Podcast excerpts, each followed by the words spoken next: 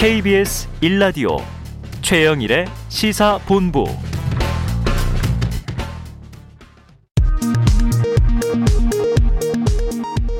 정보센터 뉴스입니다.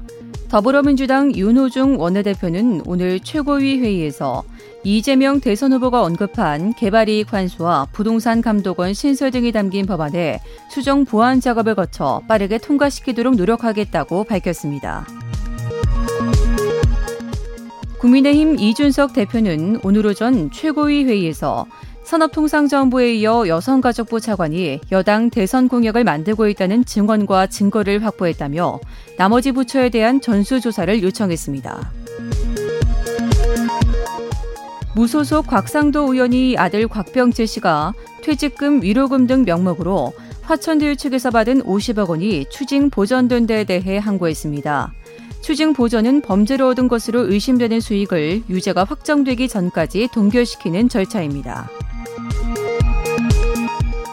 한미 군 당국이 오늘부터 5일까지 닷새간 연합 공중훈련을 실시합니다. 한국 공군의 F-15K와 KF-16 전투기, 미 공군의 F-16 전투기 등 한반도 내 공중 전력만 참가하고 미 본토에서 전개되는 전력은 없는 것으로 알려졌습니다. 경찰청은 할로윈을 낀 지난 주말 전국에서 감염병 예방법, 식품위생법 위반 등으로 총 101건에 걸쳐 1,289명을 적발했다고 밝혔습니다. 특히 위드 코로나를 앞두고 이태원에만 17만 명의 시민들이 몰린 것으로 나타났습니다. 지금까지 정보센터 뉴스 정한나였습니다.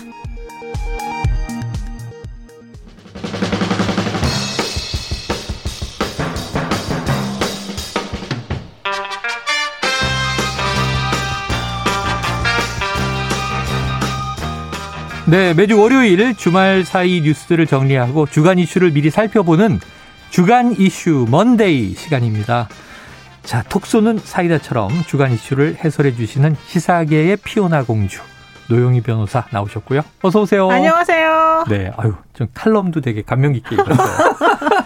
자, 그리고 우리 시사 래퍼 랩진봉 네. 성공회대 신문방송학과 최진봉 교수님 나오셨습니다. 네, 어서 오세요. 안녕하십니까. 반갑습니다. 최진봉입니다. 예, 그 얘기하고 있었는데 요즘에 음. 영희 시대라고. 영희. 네, 영희 시대요. 영희 시대. 네. 네. 아니 제가 어제 그 할로윈이었잖아요. 음. 네. 영희가 굉장히 많이 나온 거 아시죠? 아 그래요? 오징어 게임의 영희가 무궁화. 이제 영희 무서운 영희 아니에요, 그 사람? 어, 무서운 영희. 음. 영희 노영희는 무섭지 않습니다. 음. 노영희 변호사님은 너무 친절하고 그럼요. 또 날카롭고 일하시고. 네. 자, 오늘은 오후에 노 변호사님이 방송만 하시는 게 아닙니다. 또 재판을 하십니다. 맞습니다. 그래서 10분 일찍 시작하는 주간 이슈 먼데이인데요. 자, 본격적으로 시작해 보죠. 첫 번째 키워드는요. 주말 사이에 상당히 이슈가 화제가 된 재난지원금입니다. 이재명 후보가 언급을 했는데요. 그 목소리를 직접 듣고 와서 이야기를 나눠보겠습니다. 일단은 제가 코로나 초기에 이제 그 가계 지원, 소위 재난지원금 또는 재난기본소득 금액을 말씀드린 기회가 있는데 아, 최소 1인당 100만 원은 되지 않겠느냐. 어느 정도 규모가 적정할지는 어, 우리가 함께 논의 중인데 하여튼 대폭 늘려서 추가 지원하는 게 필요하다는 건 분명합니다. 네, 이 이야기를 일부에서 우리 기자들하고 전하면서 이게 여당도 깜짝 놀랐다. 조율된 얘기가 아니고 세게 던진 이야기로 음. 지금, 지금 해석이 되고 있어요. 그런데 지난 금요일 발언이고 예, 어제는 구체적인 액수가 여기 더해집니다.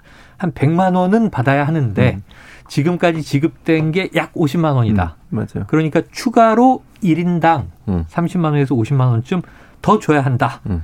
자, 두 분의 의견 어떤지. 최 교수님 어떠세요? 당연히 줘야죠. 아, 줘야 한다? 줘야 한다고 봐요, 저는. 그러니까 이재명 후보가 예전부터 얘기했던 거예요, 이거는. 이게 음. 처음 얘기한 게 아니고. 본인 재단 지원금 네. 얘기는 계속. 그렇죠. 했죠. 그러니까 재난지원금 100만 원 얘기를 했다는 얘기예요. 네. 그러니까 이게 후보 되고 나서 한 얘기가 아니고 경기도지사 할 때부터 음.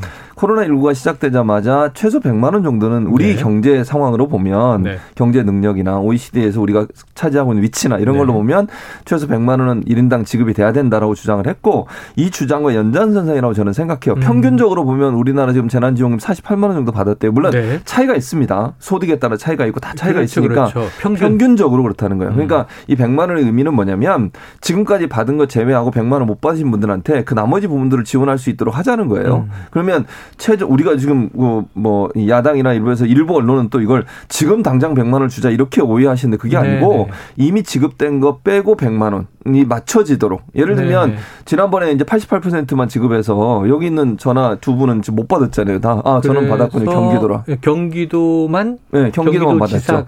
노영희 변호사도 못 받고. 네, 그렇죠. 거죠. 그래서 그 못 받은 분들은 그만큼을 더 많이 드리자. 네. 즉 1인당 총액으로 봐서 재난지원금 100만 원이 맞춰 지도록 하면 좋겠다라고 하는 게 네. 어, 지원 어, 그 이재명 후보의 얘기고요. 지금 현재 우리나라가 그 세수만 보면 55조 그러니까 1월부터 8월까지 국세 수입이 55조 7천억 원이 증가했어요. 네. 그만큼 여력이 있다는 얘기를 하는 거고요. 또 하나는 그 예상 예상되는 그러니까 지금부터 연말까지 예상되는 추가 세수도 10조 아 10조 맞죠? 10조. 네. 10조 이상 거칠 음, 걸로 음, 음. 송영길 대표가 얘기를 하고 있어요. 그러니까 우리가 재정적으로 지금 많이 이제 수출이 많이 증가해서 네. 재정적인 여력이 좀 있는 부분도 있고 또 우리가 국제 부, 어, 국가 부채 같은 경우도 OECD 다른 나라에 비해서 낮은 편이에요.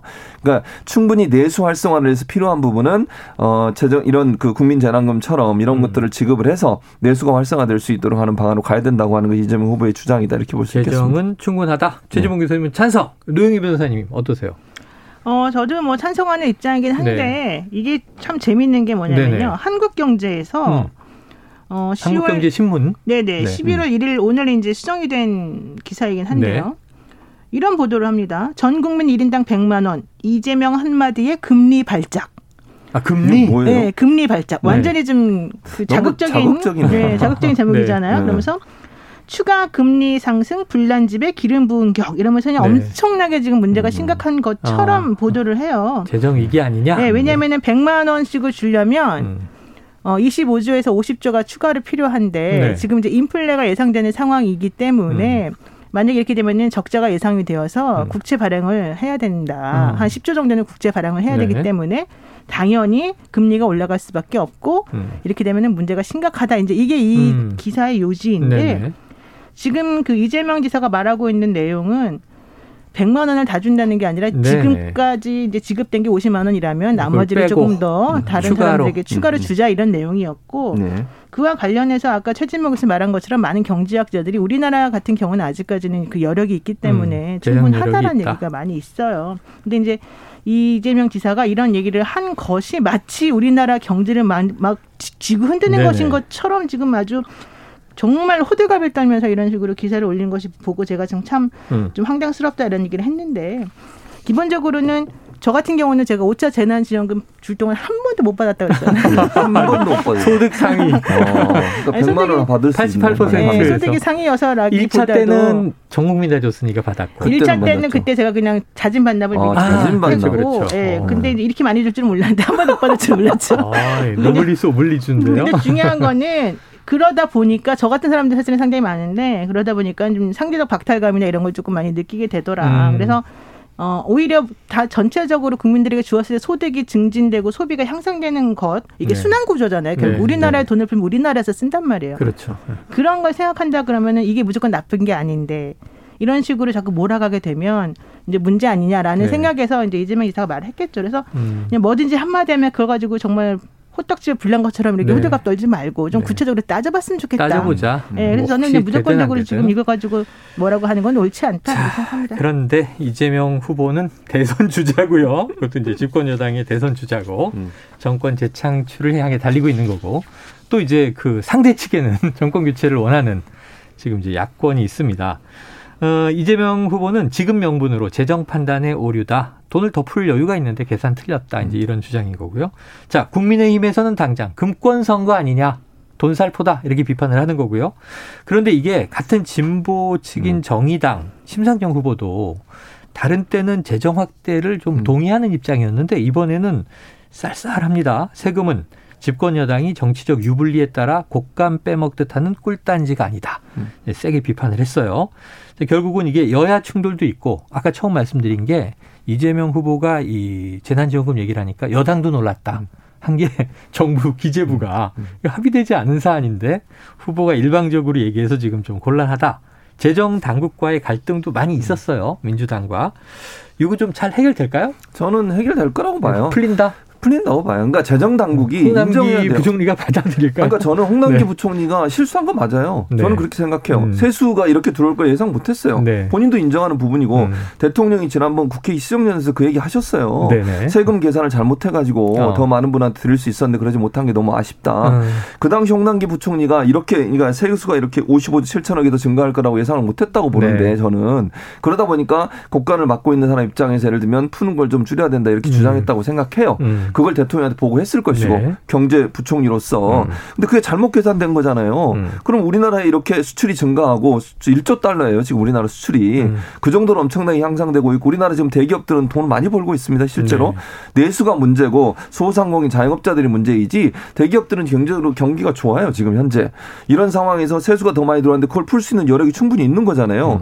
음. 예상했던 것보다 원래 더 많이 세수가 들어온 건 분명한 사실인 거고 음. 그걸 인정 안 하려고 하면 안 된다고 생각 해요. 홍남기 부총리도 그런 식으로 자꾸 하시면 저는 안 된다고 개인적으로 생각을 하는데 왜냐하면 본인이 경제적인 부분에 있어서 뭐 어, 국가를 책임지고 있으니 그걸 고려하더라도 원래 예상액보다 더 많은 세수가 들어왔으면 그걸 풀 수 있는 방안들은 적극적으로 협조해야 된다고 저는 봅니다. 음. 그리고 이재명 후보가 던졌지만 이 던진 게 그대로 될지 안 될지는 두고 봐야 된다고 네. 저는 봐요. 왜냐하면 이재명 후보 입장에서는 당연히 아이디어를 제공하는 것이고 그 아이디어에서 당과 정 그러니까 정부 함께 협력하고 노력하고 또 합의해서 어떤 방향으로 하는 게 좋을지를 결 정할 거라고 저는 보거든요. 네. 그런 차원에서 본다고 하면 이런 뭐 이재명 후보가 이렇게 던지는 것 자체가 문제라고 보지 않고 저는 음. 심상정 후보께도 뭐 아까 최영일 평론가도 말씀하셨잖아요. 네.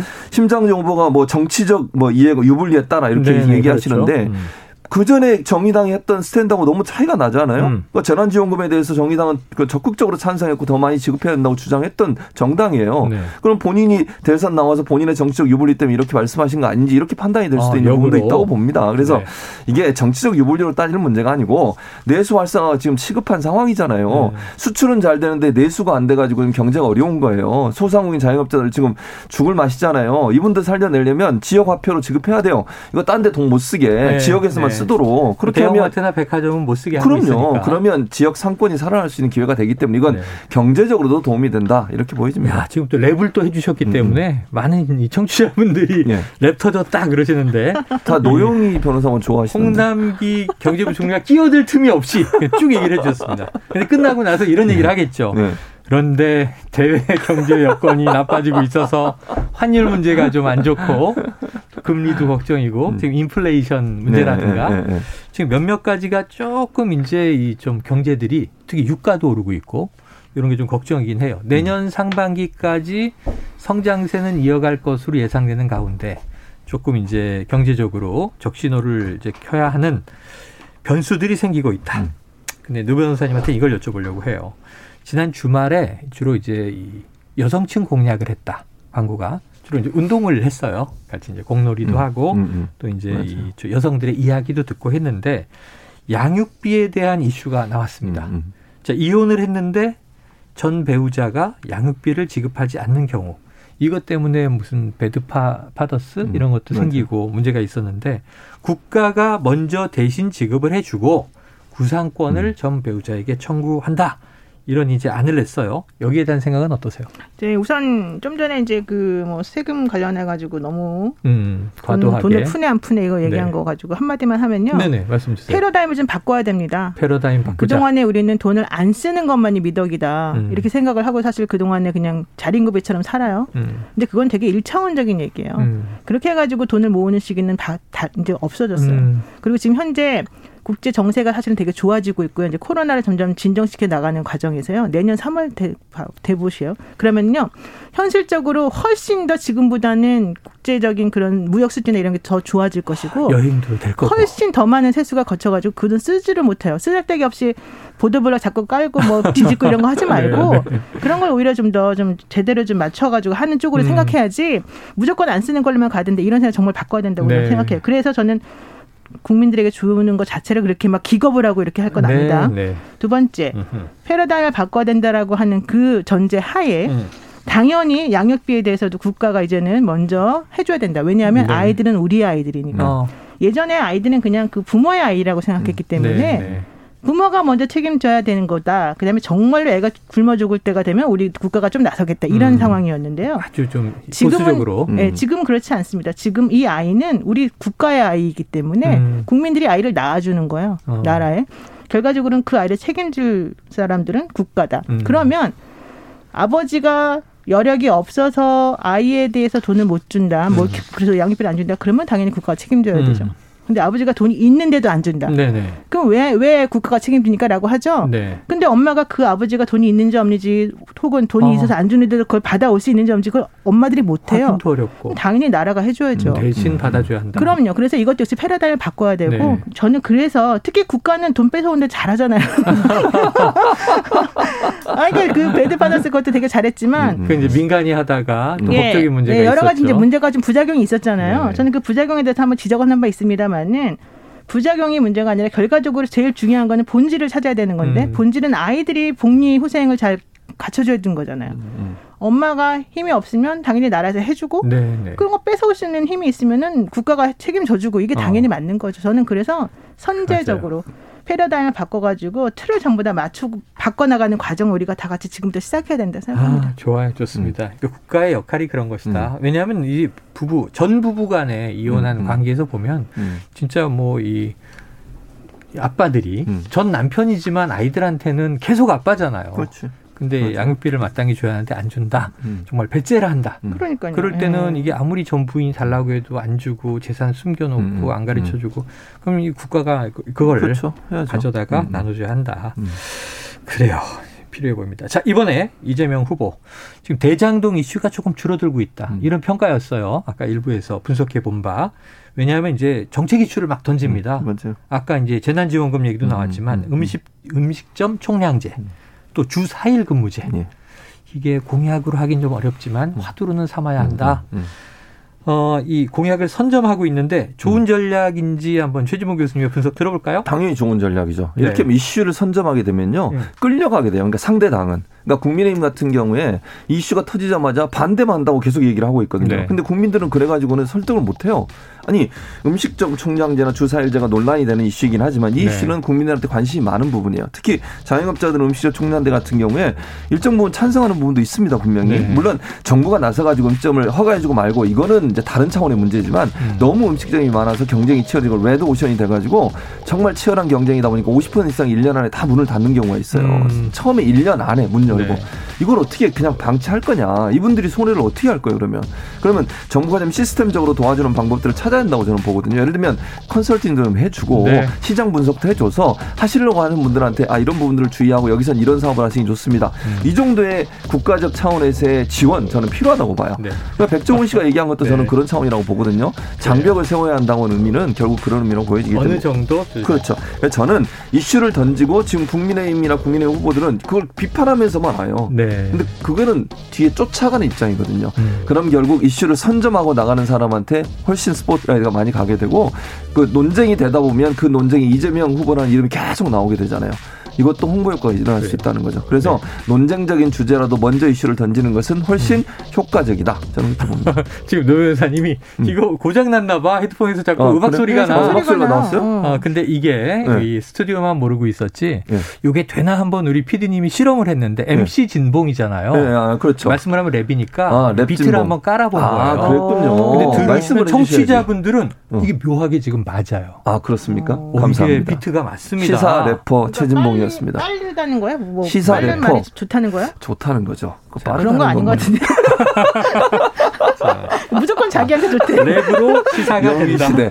저는 영희 시대를 추천합니다. 서로 영희 시대냐 이제 랩, 랩 진봉의 시대냐 서로 이제 어우 미덕이에요. 서로 양보하고 네, 계세요. 좋습니다. 자 이제 좋아요. 이제 음. 이 어떤 음. 아젠다 선점은 좋다. 음. 자 그런데 결국은 이제 대장동 사업과 이 계속 저 문제가 이번 음. 주에도 이제 수사 어떻게 되느냐 김만배 씨 다시 음. 구속영장 청구하느냐 음. 수사 진척이 있느냐 없느냐 야당은 이제 특검 가자 이, 이 싸움이잖아요. 근데 이재명 후보는 주말 새 대장동 사업과 결합 개발 중인 현장을 전격 방문했어요. 대장동도 갔고 대규모 공공 환수를 언급했는데 이게 정면 돌파 중이잖아요. 그럼 노 변호사님 이 방식은 좀 어때 보이세요? 어, 당연히 정면 돌파해야죠. 네, 국민들이 된다. 잘 몰라요. 지금 그냥 대장동 그러면 아 무조건 민간인이 너무 많이 가져갔으니까 어. 뭔가 문제가 있을 거다. 네. 근데 그 문제의 원인은 무조건 이재명 지사가 이재명 후보가 제공했을 것이다. 음. 이게 생각이잖아요. 네. 근데 그렇게 하지 말고 틀을 정확하게 좀 이해를 해야 돼요. 이재명 지사가 당시의 법 체계와 당시 시스템 하에서 할 수 있는 게 정확히 무엇이었으며 음. 그틀 내에서 했냐 안 했냐. 음. 그다음에 현실적으로 나머지 것들을 예상해서 막을 수 있었느냐 없느냐. 음. 이게 문제인 건데요. 예를 들면은 전체적으로 이익이 지금 화천대유 쪽으로 흘러갈 수 있는 이익이 한 8천 정도라고 치고 네. 음. 그건 이제 자기네들이 8천. 직접 어. 시행해 어. 직, 음. 자기네들이 직접 시행해서 가져간 이익까지 포함하는 겁니다. 네. 그다음에 성남에서 가져간 게 5,500억이라고 치고요. 네. 하나은행 컨소시엄에서 가져간 돈을 돈을 음, 댄 음.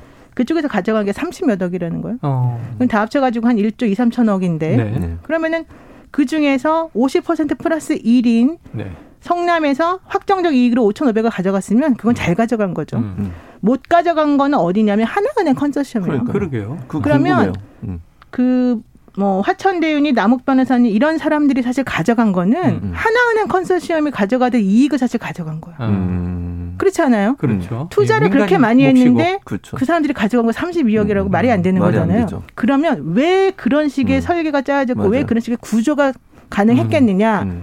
그거를 누가 막을 수 있었냐를 봐야 되는 거예요. 네네. 근데 그 구조를 막을 수 있었던 것은 예전에 부산저축은행에서 돈을 초창기 대장기 음. 대장동 사업할 때 음. 대출을 해줬을 때 문제가 생겼던 그거를 알고도 제대로 어. 처리하지 못했었던 그것이 남아 있었기 때문이다라는 주장하는 사람들이 있어요. 어. 네. 그때 그러니까 1,100억 원대가 대출됐는데 그렇죠. 그렇죠. 수사에서도 그렇죠. 빠져버렸죠. 그래서 그때 네. 당시 예금보험공사에서도 이거 좀 고발해서 이거 배임 음. 배임이랑 그러니까 돈 그렇죠. 빌려준 거 좀 잘못된 것 같으니 확인해 달라고 했는데 그거 제대로 음. 처리를 네. 안 했잖아요. 주인 검사가 윤석열 예. 후보였다. 그러니까 만약에 그 당시에 그런 구조적인 문제를 제대로 처리를 해줬다 그러면 예. 이번에 대장동처럼 이렇게 이상한 컨소시엄을 만들어 가지고 이렇게 이상한 음. 설계를 했을 가능성이 없다는 음. 거예요. 음. 그래서 제가 하고 싶은 말은 정확하게 설계를 뜯어봐야 되고 네.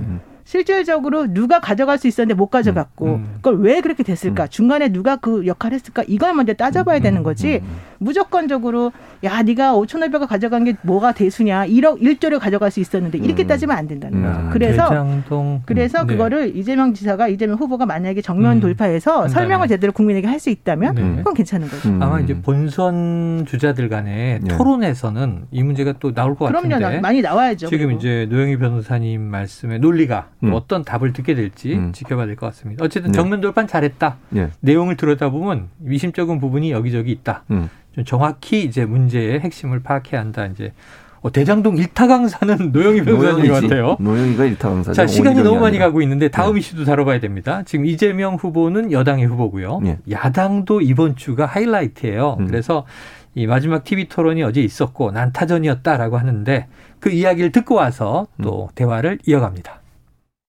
비호감도 1, 2위예요. 그렇게 비호감도가 높아가지고 중도층 마음을 과연 잡을 수 있느냐. 유승민 후보님이 말씀하시는 중도 확장성은 로데이터 보면 제가 제일 있습니다. 아니, 근데 2030에서 제일 높더라고요. 아, 비호감도는 네. 윤석열 후보가 이제 압도적인 1위고 제가 2등이죠. 두 분이 비슷비슷한 아니요. 많이 차이 나죠. 이재명 그런데 네. 유승민 후보 네. 같은 경우에는 지지율이 낮으니까 지지 비호감도가 그게 네. 지지율이 높은 후보한테 그게 적용이 되는 겁니다. 네, 그동안 뭐, 윤석열 후보와 공준표 뭐 지지율, 내가 높다, 뭐 당신이 낮다, 이제 그 싸움, 또 이제 젊은 세대, 또 이제 중장년 세대, 어, 이제 유승민 후보가 불붙인 이건 비호감도 논쟁이에요. 어, 요 다음 바로 코너에 이 유승민 후보가 나오실 겁니다. 그때 좀 물어보기로 하고요. 자, 그런데 비호감도라는 게 결국 확장성의 문제다. 이렇게 주장하는 어, 측이 있고, 지난 대선 때 문재인 후보도 비하, 비호감도 1위였다. 그, 라는 또 이제 주장도 있고. 최 교수님이 어떻게 좀 해석하는 게 옳아요? 그러니까 비호감도라고 하는 것이 사실은 관심이 많을수록 높아지는 건 분명히 있어요. 네네. 왜냐하면 음. 반대 세력이 있어서 그러니까 양당의 주요 후보들에 대해서 비호감도가 높게 나타나죠. 왜냐하면 예. 자기가 지지하는 후보가 확실하면 확실할수록 반대 음. 진영에 있는 대표 선수에 대해서 비호감도를 높게 평가하는 경우들이 있어요. 네. 분명히. 그러니까 그 부분이 전혀 없다고 볼 수는 없지만 그럼에도 불구하고 비호감도가 주는, 주는 것은 지금까지 나온 이슈나 아니면 내용들이 음. 비호감도에 영향을 미치는 분명히 있죠. 예를 들면 윤석열 후보는 지금 그러니까 본인을 포함해서 온 가족이 온 가족이라고 표현하면 안 되겠군요. 본인, 음. 부인, 장모 이 세 분이 수사를 받고 있잖아요. 네. 재판도 받고 있고 이런 부분들이 비호감도에 영향을 미치는 부분이 있고 홍준표 후보는 막말 또 본인이 어떤 스타일 막 음. 얘기하는 스타일 이게 비호감도에 영향을 미치는 요소가 분명히 있어요.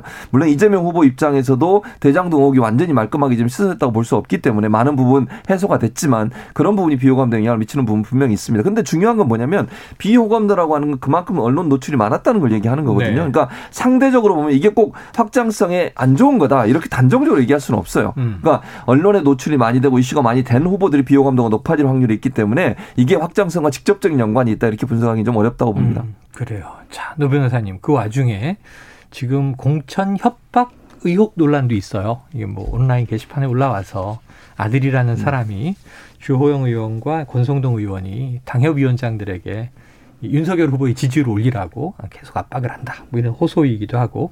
근데 그뿐만 아니라 뭐 대리 투표, 폭행 영상, 흑색 음. 선전 이게 좀 얼룩진 느낌인데 이 과거 이 이명박 박근혜 후보 경선을 떠올리게 하는 거 아니냐? 또는 이제 정치가 여전히 구태 아니냐? 좀 이런 비판 어떻게 극복해야 됩니까? 아, 극복이 안 될 것 같아요. 우리, 우리 선진국인데. 네, 정치도 정치도 해야 되잖아요. 지금 이게 정치는 후진국이에요. 윤석열 후보 측 캠프에서 계속 벌어지는 약간의 지금 잡음 아니겠습니까? 네. 뭐 약간이라고 하긴 그렇지만. 근데 사실 이분이 항상 주장하는 바가 내가 정치한 지 4개월밖에 안 됐어요. 음. 저는 정치 신인이에요. 아, 그렇게 얘기하죠. 네, 그래서 나는 잘할 수 있어요. 앞으로 배워나갈게요. 라고 해요. 음. 그런데 사실 그분을 뺀 나머지 분들은 전부 다 정치 한 10년 하신 분들이 어, 최소이잖아요. 20년, 30년 그렇죠. 그러다 보니까 이 기존에 해왔던 방식에서 벗어나지를 못하는 것 같아요. 음. 그러면은 예전에부터 항상 우리가 조직의 논리로서 뭔가를 뭐 해봐야 된다라는 그런 얘기를 하면서 네. 당협위원장들이 자신의 그 조직 사람들에게 연락해가지고 음. 야 빨리 음. 몇명 이렇게 해갖고 와라 뭐 이런 얘기를 했었잖아요. 그런 게 지금 얘기가 된다는 거고 네. 유승민 후보 측하고 맨날 폭행 가지고 싸우고 음. 지지자들끼리 서로 싸운다 그러고 그러면은 4개월 된 신인의 캠프에서 벌어질 수 있는 일이냐 이게. 네.